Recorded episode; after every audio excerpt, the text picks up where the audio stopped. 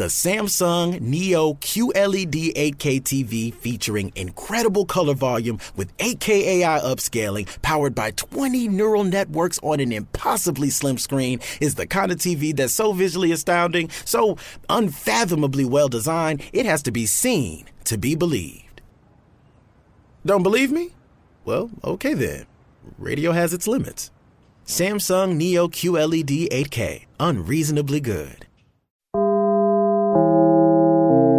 Dinlemeye başladığınız bu podcast bir Karnaval podcastidir. Çok daha fazlası için karnaval.com ya da Karnaval mobil uygulamasını ziyaret edebilirsiniz. Cem Arslan'la Gazoz Ağacı başlıyor. Türkiye'nin süperinde, Süper FM'de bugün 10 Kasım'ı hep birlikte idrak edeceğiz. Ulu Önder Mustafa Kemal Atatürk'ün ölüm yıl dönümü.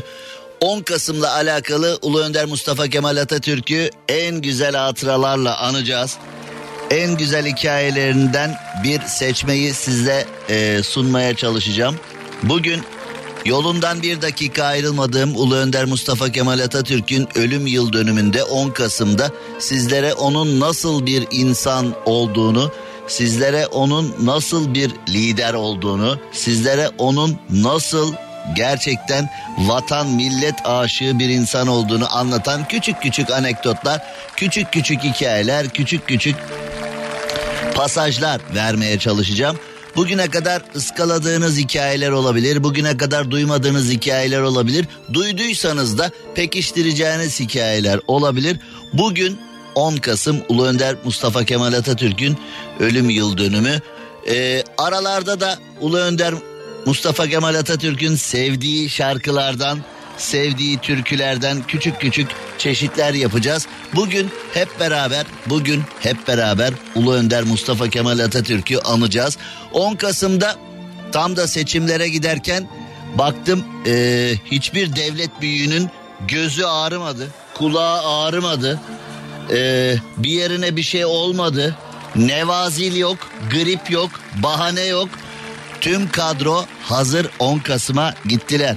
Hala tabii yıl 2022 olmuş. Hala da işte Cumhuriyet'e dil uzatanlar, Cumhuriyet bir gecede beni fakirleştirdi, Cumhuriyet bir gecede benim düşüncelerimi sildi falan var. Yani mevzu Cumhuriyet de değil de, yani düşüncelerin bir gecede siliniyorsa zaten sende düşünce müşünce yokmuş ki, sende zaten vizyon yokmuş ki, sende zaten derinlik yokmuş ki, sende zaten fikir yokmuş ki.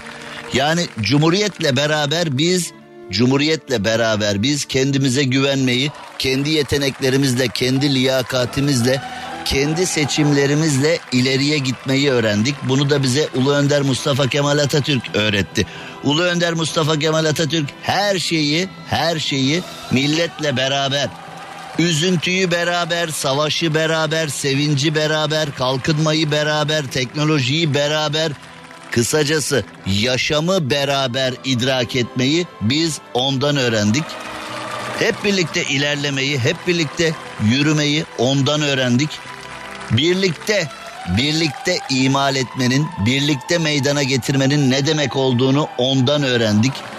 Makam ne olursa olsun, şartlar ne olursa olsun, cinsiyet ne olursa olsun, işte Kurtuluş Savaşı'mızda Kara Fatmalar, kadınımız, çocuğumuz, ipsiz Recepler, yani herkes, yani memleketindeki meşhur olup orduda olmayan kişilerde, orduda olan kişilerde, çoluk çocuk da, kadın da, herkes bir araya gelip bu savaşı nereye götürmemiz gerekiyorsa o kadar ileriye götürmeyi ondan öğrendik.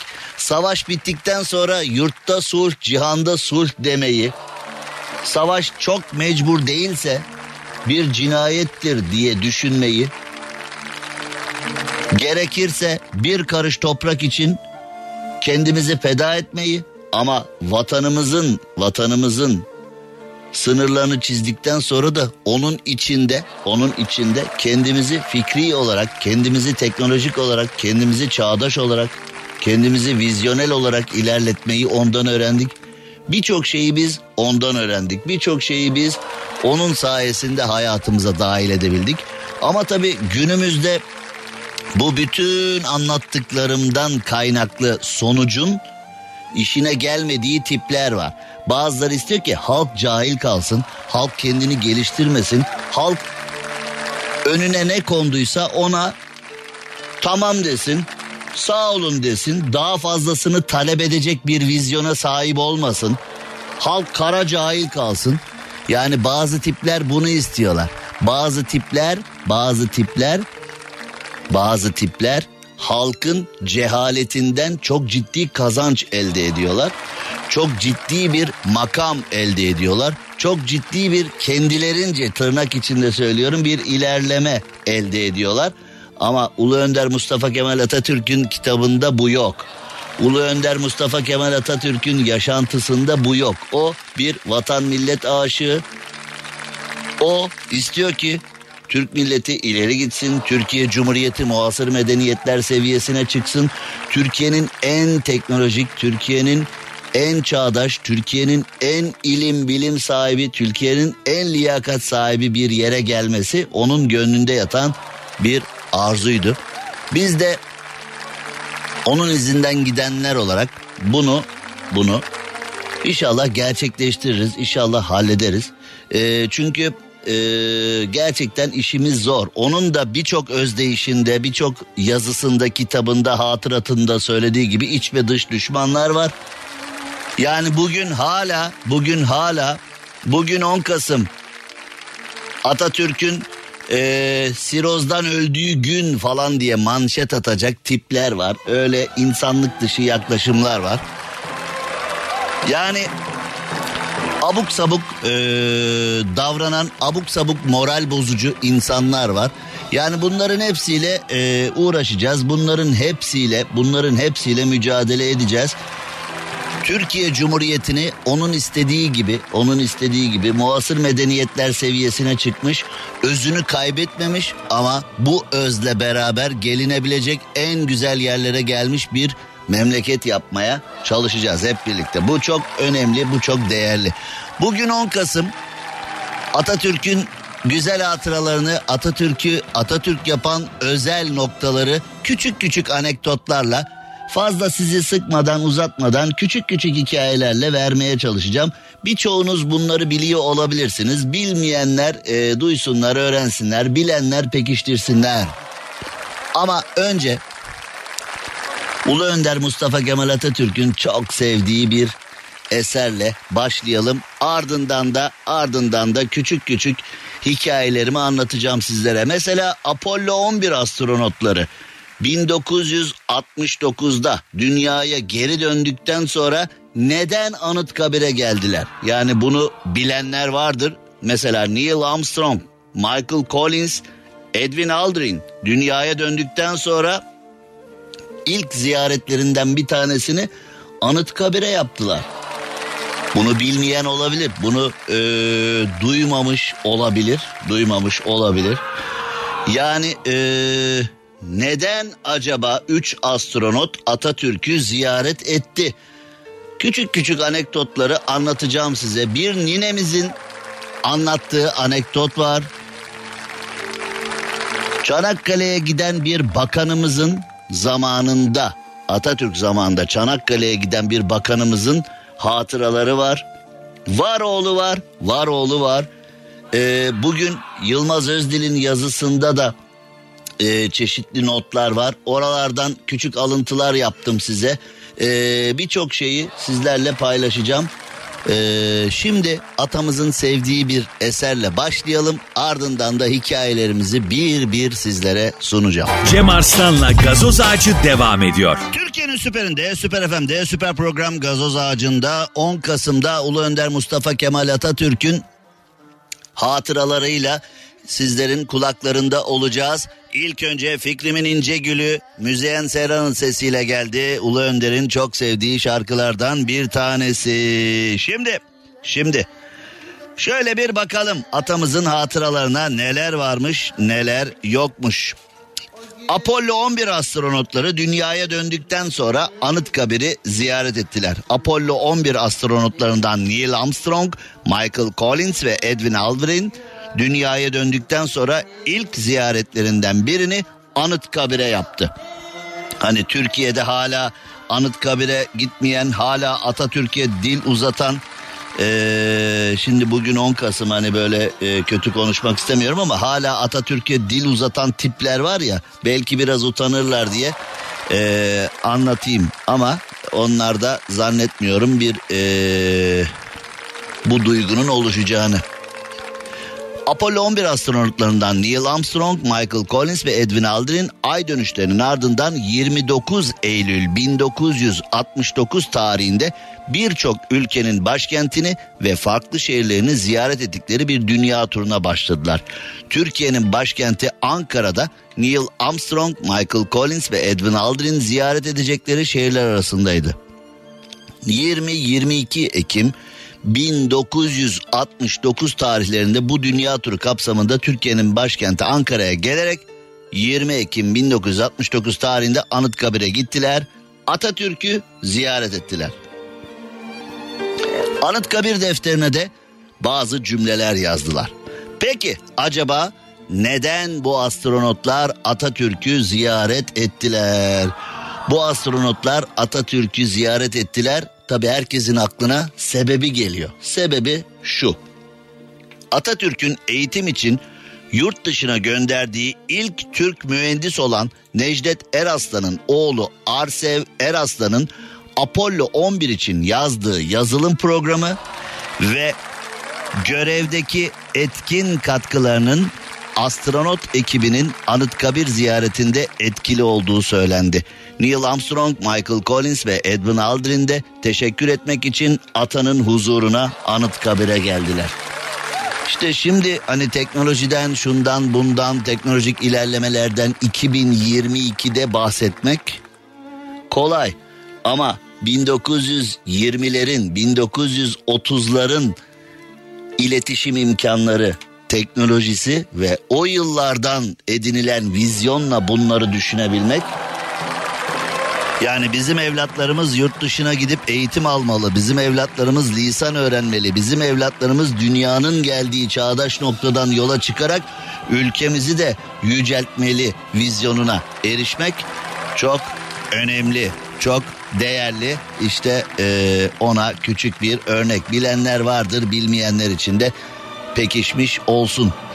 Peki bir ninemiz anlatıyor. Ondan dinleyelim. Yavrularım siz bilmezsiniz.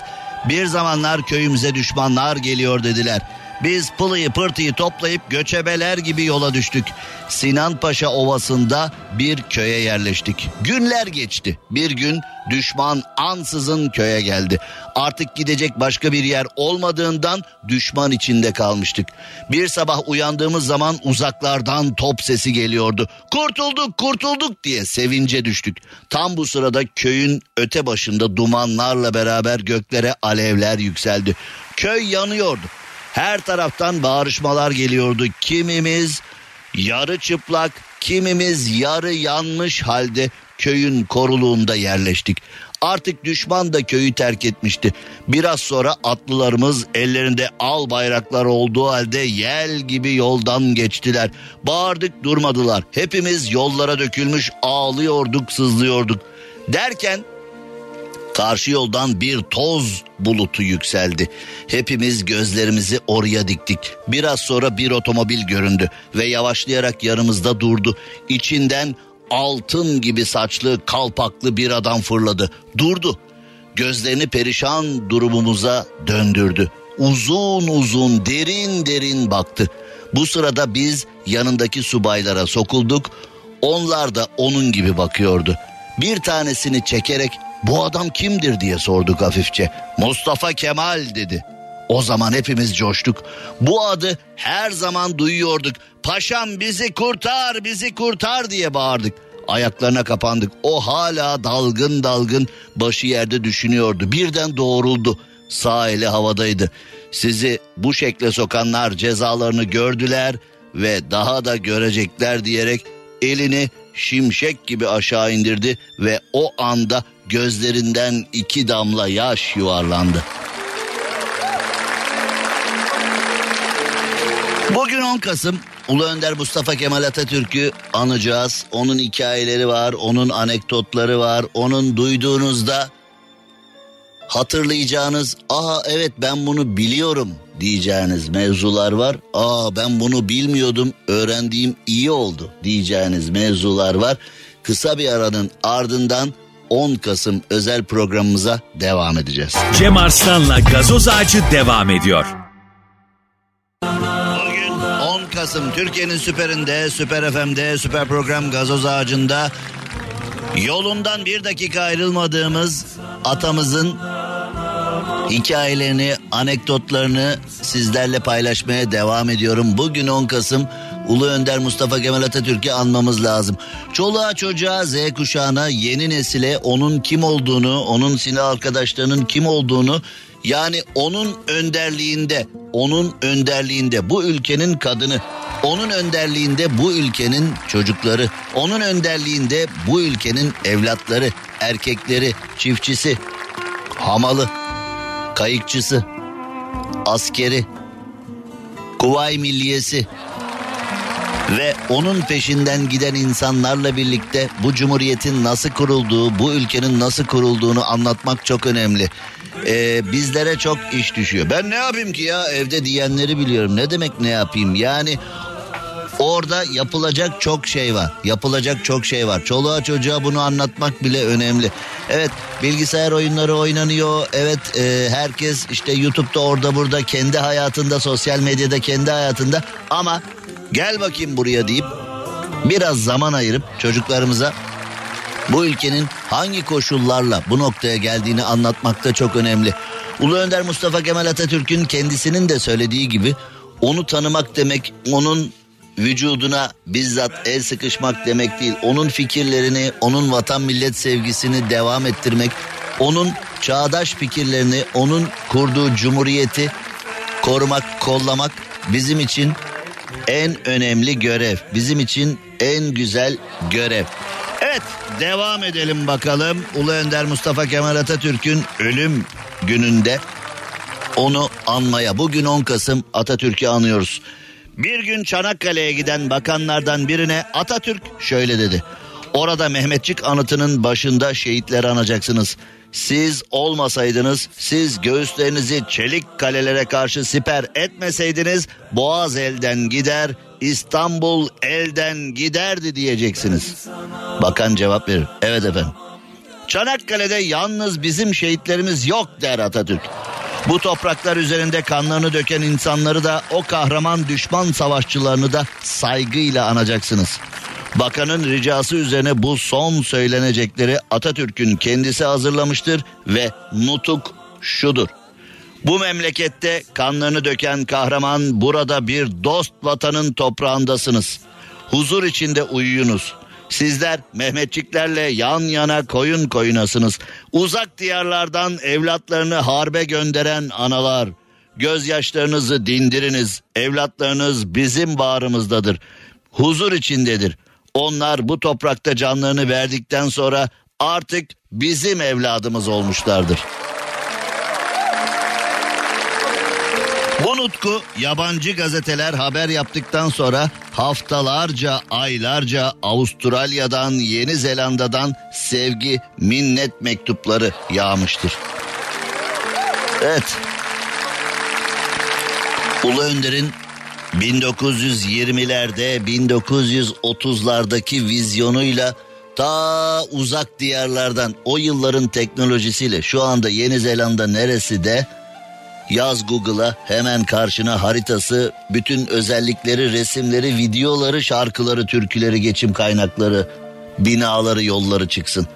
1920'lerde, 1930'larda Avustralya neresi, Türkiye neresi, Yeni Zelanda neresi, burası neresi, haritada gösterebilir misin? Hakkında bilgi sahibi olabilir misin? Ya da oradaki insanlara da bir el uzatmanın, oradaki acılara da bir pansuman yapmanın vizyonuna sahip olabilir misin?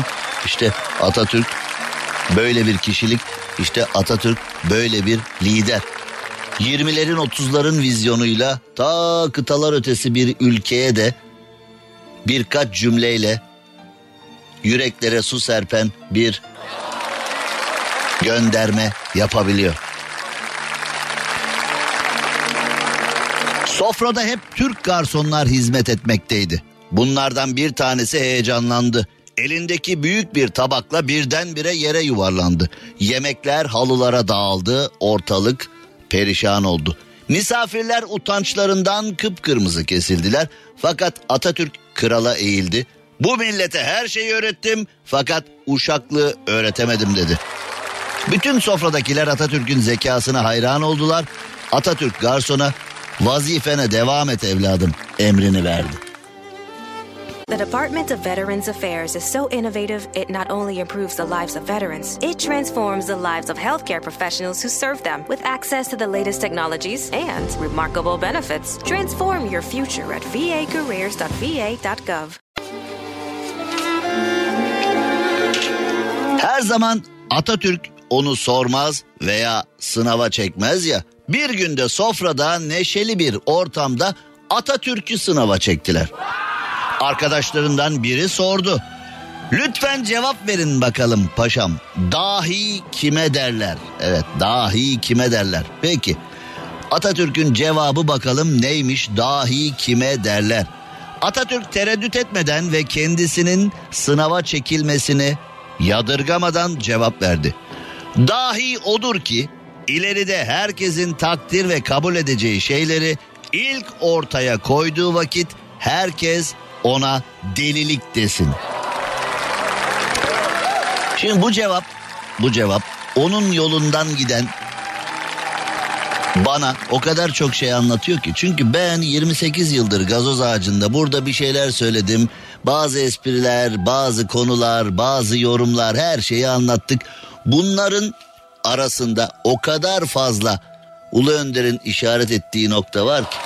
Ben ilk söylediğimde hadi be nereden uyduruyorsun, acayip acayip konuşuyorsun, biz de seni dinliyoruz program diye falan diyenler bir ay sonra, bir yıl sonra, hatta 5-6 yıl sonra ya abi itiraf ediyorum sana acayip gıcık oluyorum, itiraf ediyorum sana acayip kıl oluyordum ama söylediklerin de bir bir çıktı be abi diyen o kadar çok dinleyicim oldu ki.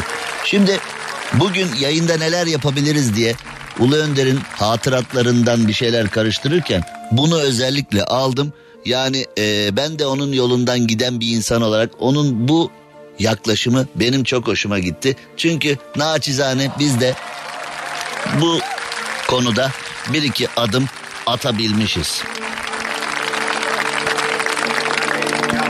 Mustafa Kemal bu benzetmeyi reddetti.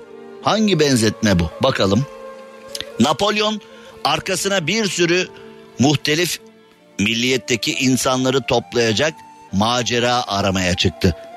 Ve bunun içindir ki yarı yolda kaldı. Ben bir anadan bir babadan gelen kardeşlerimle kendi vatanımı kurtarmak davası yolundayım.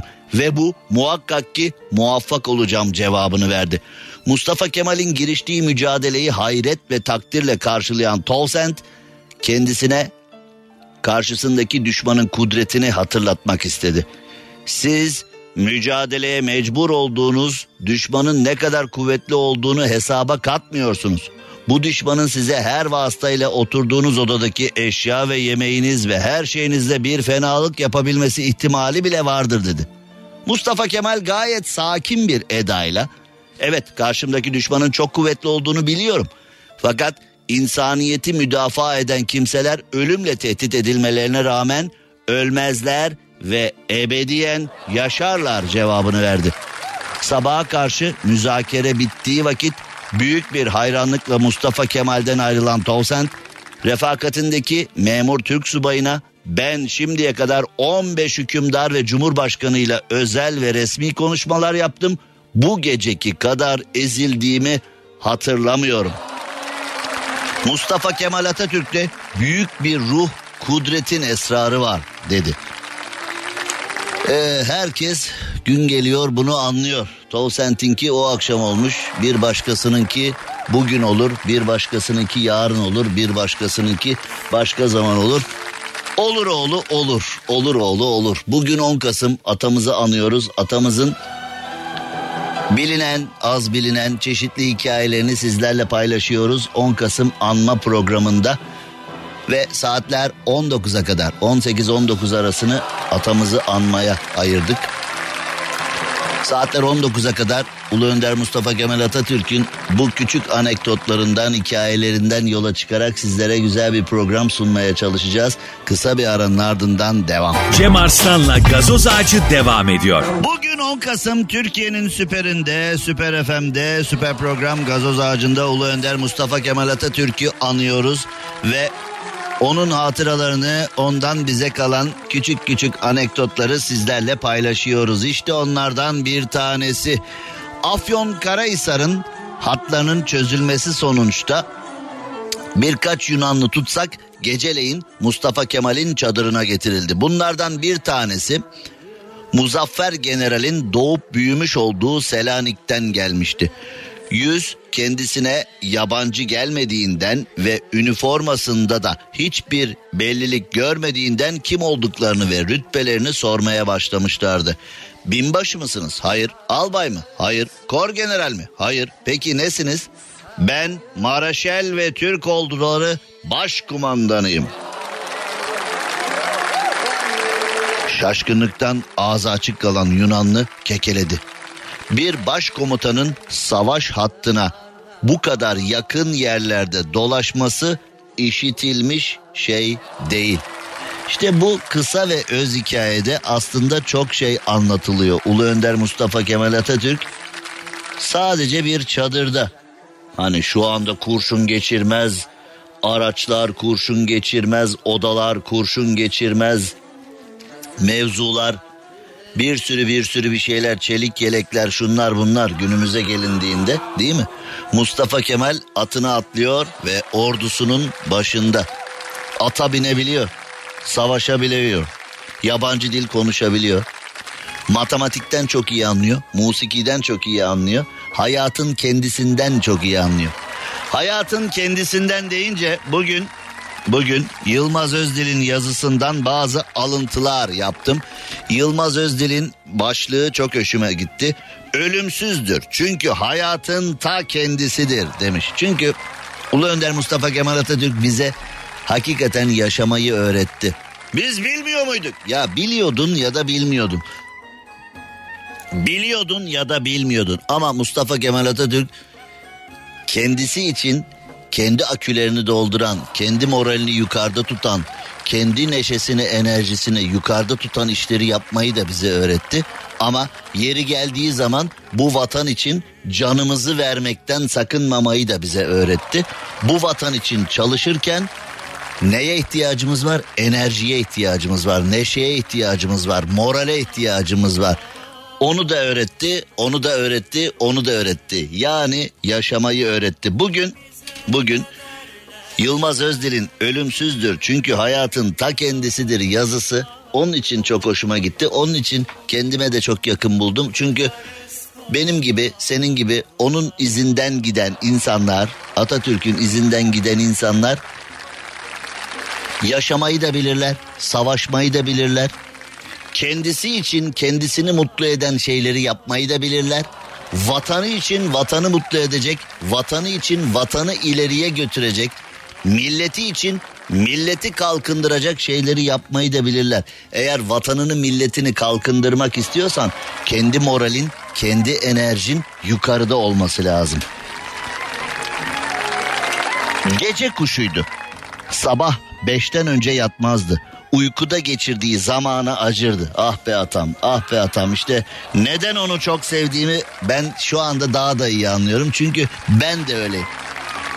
Uykuda geçen zamana o kadar acıyorum ki keşke bir şey çıksa da böyle bir saat uyumak yetse bize. Uykuda geçen zamana gerçekten çok acıyorum.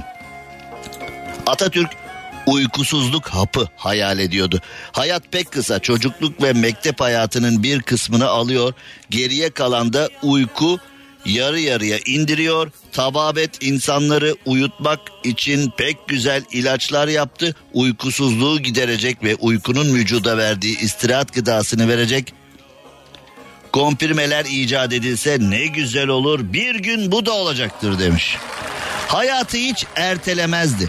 Tokatlayan'a, Pera Palas'a, Garden Bar'a, Rose Noir'a giderdi. Yaz aylarında Büyükada Anadolu Kulübü favorisiydi. Kış aylarında Park Oteli'nin akşam yemeklerini çok severdi.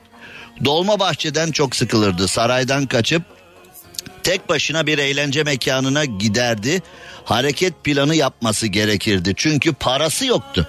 Evet, Atatürk için ne kadar enteresan değil mi? Parası yoktu. Maaşı hep yaverdeydi. Ödemeleri daima o yapardı. Yine böyle çok sıkıldığı bir gün baş yaveri Rusuhi'yi aradı, bulamadı. Yaver Celal Üner'i buldu. Bana biraz para lazım diyemedi. Şu masanın üstüne biraz bozuk para bırakın, hizmet eden çocukları sevindirmek istiyorum dedi. Güya hizmetliler için cep harçlığı istemişti. Tepe başına Mazarik'e gitti. Restoran vardı. Harbiye öğrenciliğinden beri giderdi. Yurttaşların geceleri aileyle dışarı çıkmalarından, ailece eğlenmelerinden çok memnun olurdu. Teşvik ederdi. Oturduğu restoranda çocuklu aile gördüğü zaman çocuğu mutlaka yanına çağırır, hatıra olarak saatini veya kalemini verirdi. Çay aramazdı, kahve tiryakisiydi. Günde 30 kadar Türk kahvesi içerdi. Köpüklü severdi, sade içerdi. Savaş yıllarında şeker çok kıymetliydi. Kara borsada bile bulmak çok zordu. Ömrü savaşlarda geçen jenerasyonun tamamı gibi Mustafa Kemal Atatürk de mecburen şekersiz içmeye alışmıştı. Yurt içi seyahatlerine eşlik eden kütüphanecisi Nuri ve garsonu İbrahim ne olur ne olmaz belki gittiğimiz yerde bulunmaz diye düşünerek yanlarında mutlaka çiğ kahve, çekilmiş toz kahve ve cezve taşırlardı. Tavla manastırdayken başlamıştı. Tavla oynardı, bilardocuydu. Öğrenciliği döneminde Beyoğlu'ndaki Lüksemburg Kırathanesi'nde öğrenmişti. Çankaya Köşkü'nde bilardo masası vardı. Akşam yemeğinden önce misafirleriyle oynardı. Tek başına bilardo oynuyorsa bu düşünüyor demekti. Müzik severdi, dinlemeyi de severdi, söylemeyi de severdi. Nota bilirdi, makam bilirdi. Bir gün tren seyahatindeydi. Kahvesini yudumluyordu. Kütüphaneci Nuri Ulusu da yanındaydı. Gramofona bir plak koydu, dinleyelim dedi. Nuri kapağına bile bakmadan tesadüfen Münir Nurettin plağını koydu. Mustafa Kemal sesi duyar duymaz koltuğundan sıçradı. Çabuk kapat, çabuk çabuk, başka plak koy diye bağırdı. Nuri nereden geldiğini şaşırdı. Apar topar Münir Nurettin'i çıkarttı, Safiye ile plağı koydu. Tamam, şimdi güzel oldu dedi. Seyahat bitti, Ankara'ya geldiler. Nuri köşkte çalışanlara anlattı. Berber, şoför, bahçıvan, herkes bunu konuşuyordu. Garson İbrahim dayanamadı, keyifli bir anında denk getirdi. Paşam meraktan çatlıyoruz, plakları neden attınız diye sordu. Mustafa Kemal kendi yaptığına kahkahalarla gülmeye başladı ve anlattı. Hatırlarsanız Münir Nurettin Bey Dolma Bahçe'ye geldi. Sofrada güzel şarkı terennüm ederken ben de çok keyifliydim, eşlik ettim. Bir müddet sonra şarkısını kestik, kulağıma eğilerek kimsenin duymayacağı bir şekilde lütfen benimle beraber söylemeyin, şarkıyı bozuyorsunuz, rahat rahat söyleyemiyorum demez mi? Sustum. Bir daha eşlik etmedim. Keyiflenmişiz, söylüyoruz. Beyefendi rahatsız olmuş. Gücendim tabii ki. Olay budur dedi. Şarkı söylemeyi işte böylesine severdi. Çocuksu bir öfkeyle hıncını almıştı. Elbette pişman oldu. Münir Nurettin'i Dolmabahçe'ye tekrar davet etti. Bu defa sadece dinledi, eşlik etmedi. Münir Nurettin plaklarını biriktirmeye devam etti. Bağırarak okuyanlardan hoşlanmazdı. Bektaşi nefeslerini çok daha etkileyici bulurdu. Gazel okuturdu. Fasıl severdi. Yakın arkadaşları, sevdiği misafirleri geldiğinde ince saz heyetini çağırırdı. İstek şarkılar listesini bizzat yazarak verirdi. Müzik kitaplarını incelerdi. Barok müziğe meraklıydı. Enstrümanların tarihsel gelişimini araştırırdı. Rahmetli olduğunda sayım yapıldı. Çankaya Köşkü'nde tam 464 adet plak vardı. Beethoven'ın eserlerini seslendiren Viyana Filarmoni Orkestrası'nın, Philadelphia Filarmoni Orkestrası'nın albümlerini satın almıştı. Caz dinliyordu. Müzik arşivinde Paul Whiteman'den Last Night, Jean Gaber'den Sweet Georgia Brown Jack, Hilton'dan Nothing Else To Do, Harry Roy'dan Check to Check parçaları vardır. Rebetiko dinliyordu. Rosa Eskenazi'den Murmuraki'yi çok severdi. Tango, vals, foxtrot plakları vardı. En geniş liste elbette Türk müziğine aitti. Evet, yazıdan alıntılara devam edeceğiz. Bir şey daha söylemek istiyorum. Saat başı oldu. Saat başını idrak edelim. 10 Kasım dolayısıyla atamızı anmaya devam ediyoruz. Sağdan soldan oradan buradan alıntılarla küçük küçük hayatınıza bir Atatürk anma programı hazırlamaya çalıştım. Umarım beğeniyorsunuzdur. Biraz sonra devam edeceğim. Cem Arslan'la Gazoz Ağacı devam ediyor. Türkiye'nin süperinde, Süper FM'de, süper program Gazoz Ağacı'nda bugün 10 Kasım'ı hep birlikte idrak etmeye çalışıyoruz. Ulu Önder Mustafa Kemal Atatürk'ü anıyoruz. Onun hatıralarını, onun yaşarken attığı imzaları, onun yaşarkenki davranışlarından bazı notları sizlerle paylaşıyoruz. Bugün Yılmaz Özdil yazmış, ölümsüzdü çünkü hayatın ta kendisiydi diye. Evet, ölümsüzdü, hayatın ta kendisiydi. Bize yaşamayı öğretti. Bu ülke için çok şeyler yapmak için güzel yaşamamız lazım. Bu ülke için çok şeyler yapabilmek için moralimizin yukarıda olması lazım. Hem güzel güzel yaşayacağız, hem moralli, neşeli, enerjili bir şekilde yaşayacağız. O enerjiyle de yeri geldiği zaman vatanımız için kendimizi feda etmekten bir dakika bile kaçınmayacağız. O enerjiyle bu vatanı, bu milleti olabilecek en yukarıya götürmeye çalışacağız. Bunlar önemli. Biz bunu ondan öğrendik. 1935 yılıydı mesela. Yılmaz Özdil'in yazısından notları sizlerle paylaşmaya devam ediyorum. Sovyetlerin en ünlü opera ve bale sanatçıları efsane besteci Dmitri Shostakovich'i Türkiye'ye geldi. 5 hafta kaldı. İstanbul, Ankara, İzmir'de tam 23 konser verdi. Turnenin sonunda konuk sanatçılar onuruna Ankara'da balo tertip edildi. Mustafa Kemal Bolşoy'un sopranosu Maria Maksakova'yı dansa kaldırdı, vals yaptı. Saat 22'de başlayan balo sabah 7'ye kadar devam etti. Türkiye hatıralarını kaleme alan Sovyet sanatçılar şu ortak yorumda buluştular: Mustafa Kemal çok etkileyici dans ediyor. Muhteşem zeybek oynardı. Köy düğünlerine denk gelindiğinde sırtından ceketini fırlatır atar, içten doğal neşesiyle halaya katılırdı. İşte Mustafa Kemal'i Mustafa Kemal yapan en önemli konulardan bir tanesi bu. Yani valsi de bilir, zeybeyi de bilir. Türkiye Cumhuriyeti'ni ve Türk insanını dünyanın her yerinde en layıkıyla temsil edebilen bir yapıya sahipti. Özünü unutmadan, özünü bozmadan, özünü unutmayıp, özünü bozmadan dünyayla entegre olabilmek kadar güzel bir şey yok. Birçok ülke gezebilirsin, birçok ülke kültürüyle iç içe olabilirsin, o kültürlerle haşır neşir olabilirsin ama özünü unuttuktan sonra ne anladık öyle işte. Evet, devam edelim.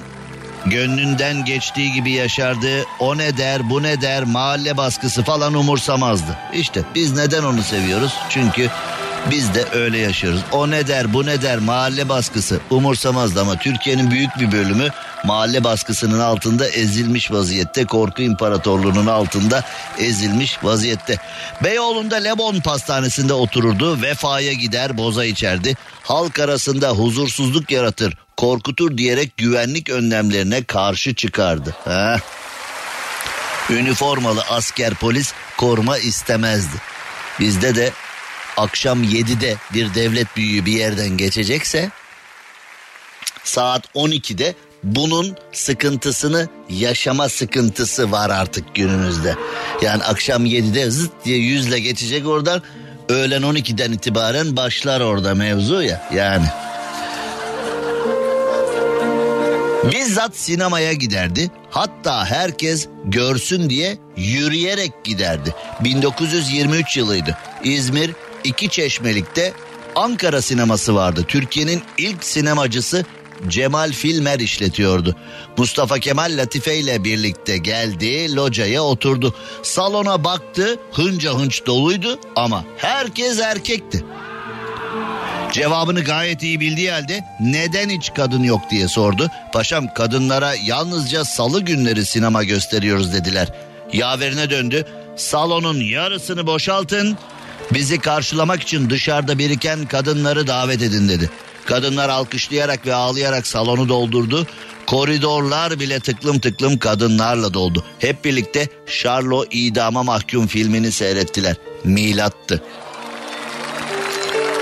Kadın erkek bir arada tarihimizde ilk kez böyle film izlendi. Kişisel bakımına büyük önem verirdi. Her sabah sakal tıraşı olurdu. Her hafta saç tıraşı olurdu. Ömrü cepheden cepheye sürüklenerek geçti. Yatağından çok siperlerde yattı ama bakımsız tek kare fotoğrafını göremezsiniz. İki eli kanda olsa her sabah banyo alırdı.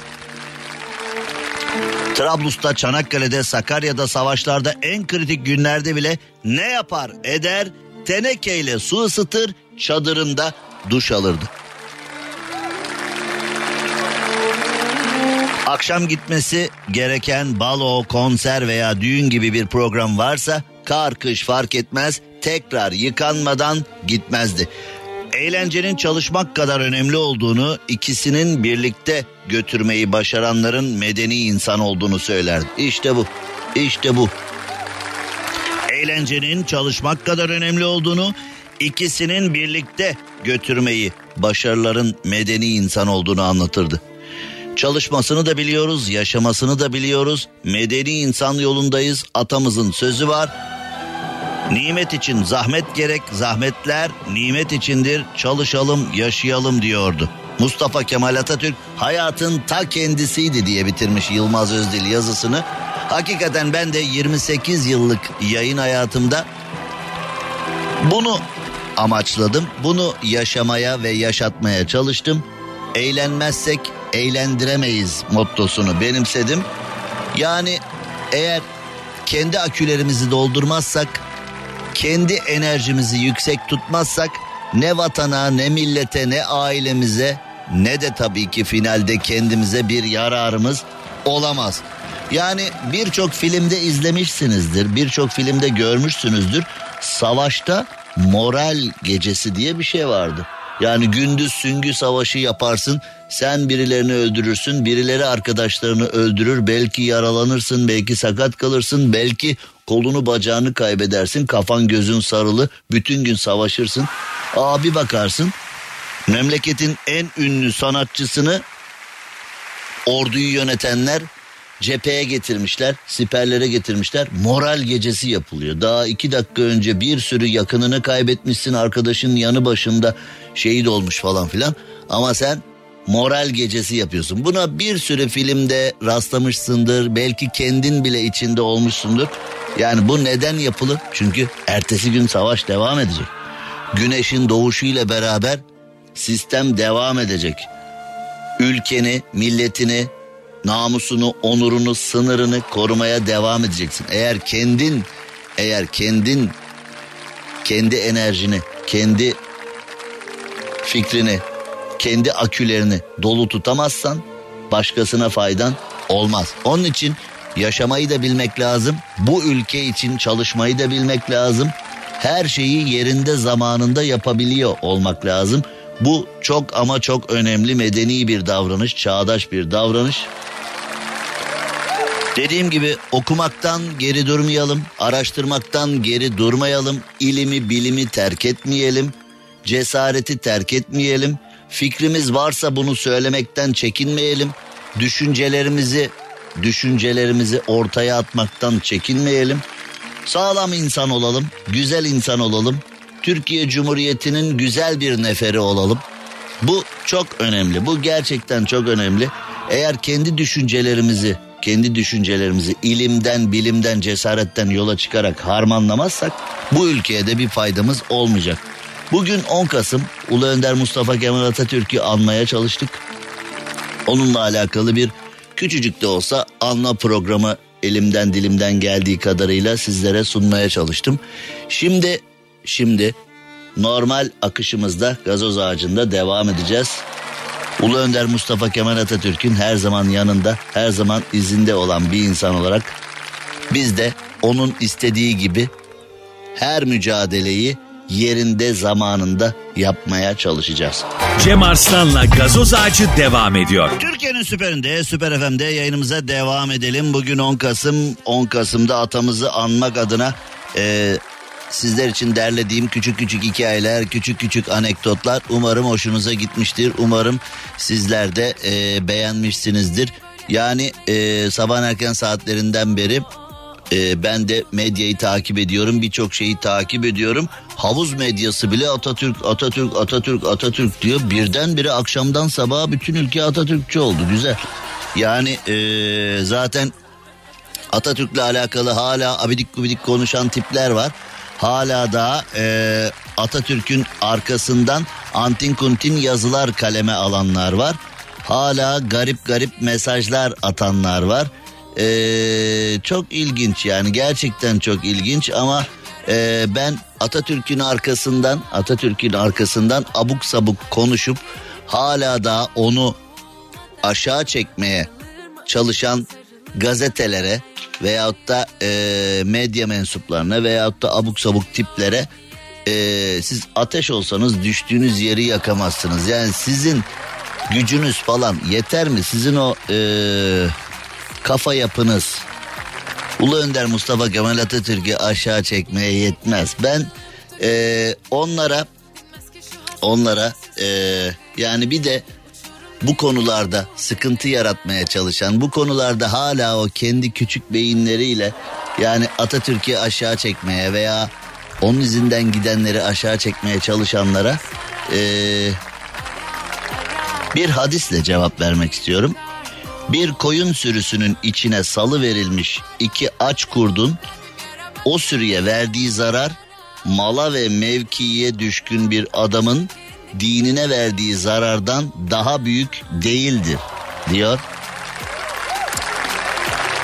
Yani o insanlar hani kime zarar veriyorlar, kimlere zarar veriyorlar ya da hangi yapıya zarar veriyorlar gayet iyi biliyorlar ama İşte herhalde buna rağmen ihtirasları farklı. Buna rağmen adımları farklı. Şimdi kısacık bir ara verdikten sonra Türkiye'de neler olmuş, dünyada neler olmuş onlara da bir bakacağız.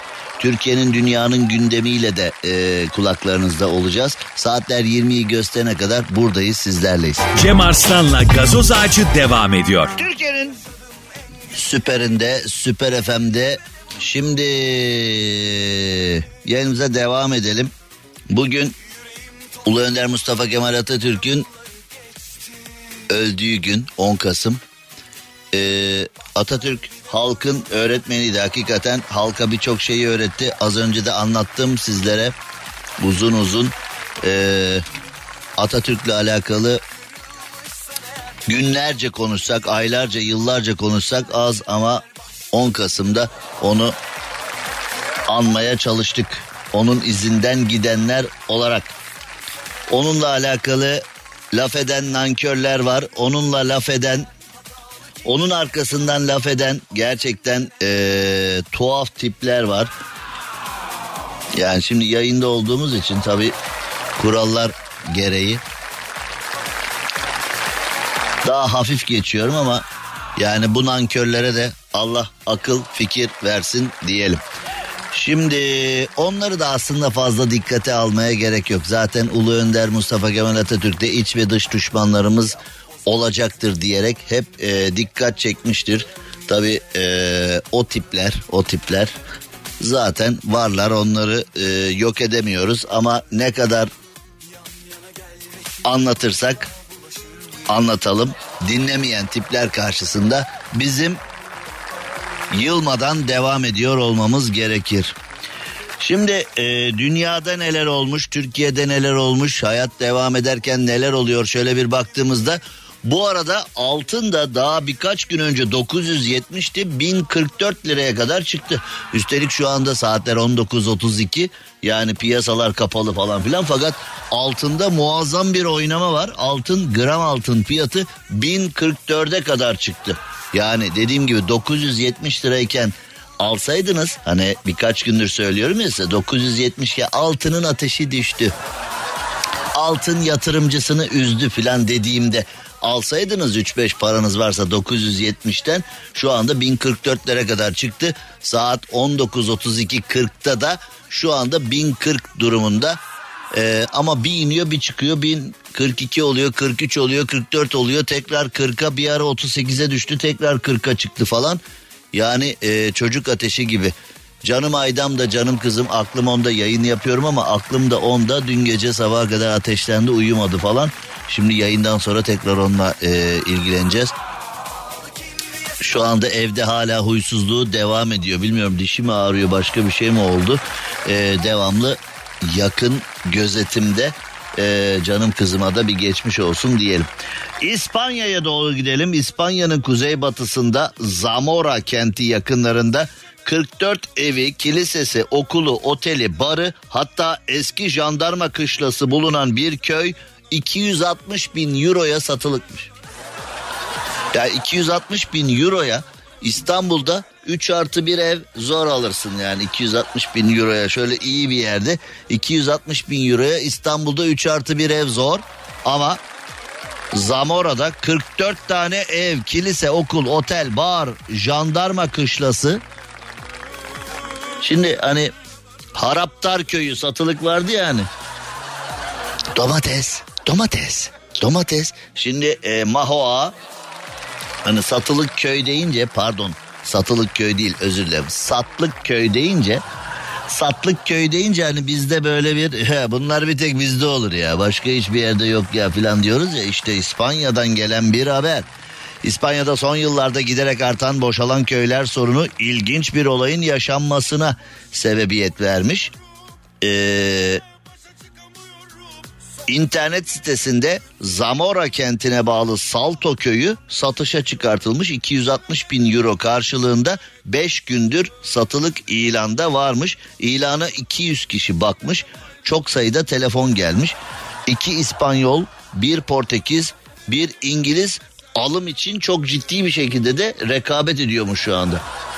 Ya 260 bin euroya şimdi hani bizi geç, bizde euro dehşet rakamlara çıktı, şu bu bilmem ne, ama Avrupa'da yaşıyorsan 260.000 euroya 44 ev, kilise, okul, otel, bar, jandarma kışlası, yani burayı alıp böyle 260.000 euroya burayı alıp kocaman bir doğa oteline çeviren, bir hani kocaman bir tesis haline çeviren birisi, ya da bir okulun, yani burayı normalde bir okul da alabilir, bir üniversite burayı alıp kampüse çevirebilir. Bir üniversite, hani şimdi trilyon yatırım yapılıyor, hani buranın trenle, otobüsle veyahut da karayoluyla ulaşım imkanları nasıl filan bilmiyorum ama bir üniversite kolaylıkla burayı alıp, ha öyle değil mi?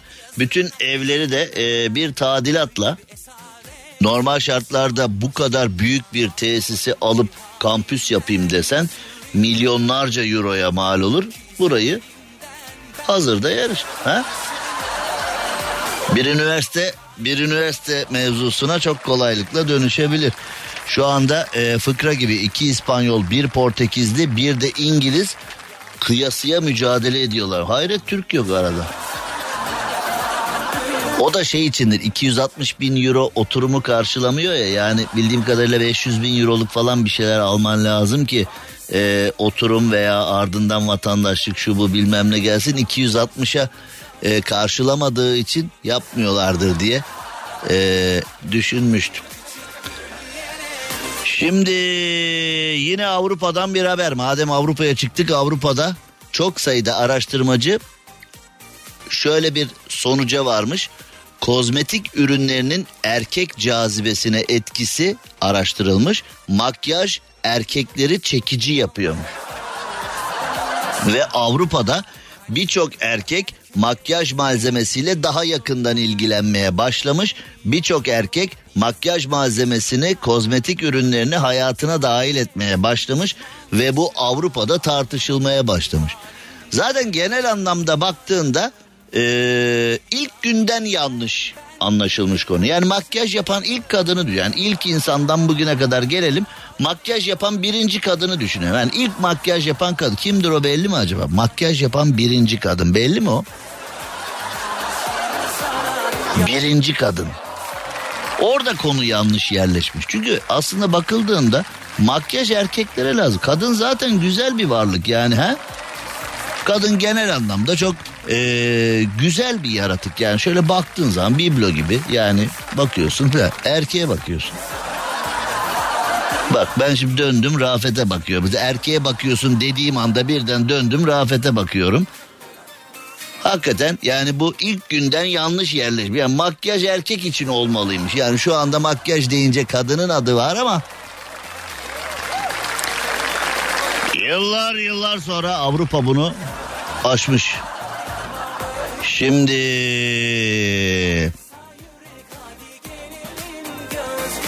Nevşehir'de bir vatandaş bilinmeyen bir nedenle aracıyla bir iş yerinin camlarını kırmış. O anlar güvenlik kamerasına yansımış. Olayla ilgili araştırma başlatılmış. Yani gece vakti şangır şungur bir arabayla vitrine giriliyor. Neden, niye olduğunu kimse bilmiyor. Bilmiyorum inşallah insanların ne derdi var. Burada bence sebep daha önemli. Yani gündüz aradım bana dönmedi falan diye olabilir mi? Mesela mesaj at, WhatsApp'tan yazdım bana geri dönmedi, bu yüzden sinirlendim falan. Olabilir. Kısa bir reklam arası verelim, ardından devam edelim. Cem Arslan'la Gazoz Ağacı devam ediyor. Türkiye'nin süperinde, Süper FM'de, süper program Gazoz Ağacı devam ediyor. Ve yurtta dünyada neler olmuş onlara da şöyle bir bakıyoruz. Bülent Ersoy cami müezzinini evine çağırıp ders vermiş. Ya Bülent Ersoy'a mı kaldı arkadaş bu konu? Yani şimdi neticede bu ülkede bakıyorsun... Yani gerçekten çok garip işler oluyor. Yani yürüyüşler durduruluyor, bilmem ne oluyor, o oluyor, bu oluyor. Sonra Bülent Ersoy, bu ne cüret arkadaş, bu ne saçmalık ya yani. Şimdi müezzin de gidiyor yani, müezzinin de aklına şaşıyorum. Yani müezzin de Bülent Ersoy çağırıyor, gel gel sana ezan okumayı öğreteceğim diye, makam öğreteceğim diye. O da gidiyor hakikaten yani. Bu iş Bülent Ersoy'a mı kaldı arkadaş, bu ne rezilliktir ya yani. Hakikaten... Bu arada hakikaten bazı müezzin efendiler gerçekten böyle mükemmel okuyorlar ezanı. Bazılarının da makamdan falan haberi yok. Yani hafızam beni yanıltmıyorsa 7 veya 8 makam var ezan okumak adına. Onların iyice öğretilmesi lazım. Müezzin efendilere musiki dersinin de verilmesi lazım. Ayrı konu da yani bu Bülent Ersoy'a mı kaldı? Bu da daha enteresan bir şey yani... Ama dediğim gibi işte yani Türkiye'de artık öyle bir şey var ki hani mesela toplum normlarının kabul etmediği bir mevzuda siyasete göz kırpıyorsan o idare ediliyor. Ama hani toplum normlarının yan baktığı konularda siyasete göz kırpmıyorsan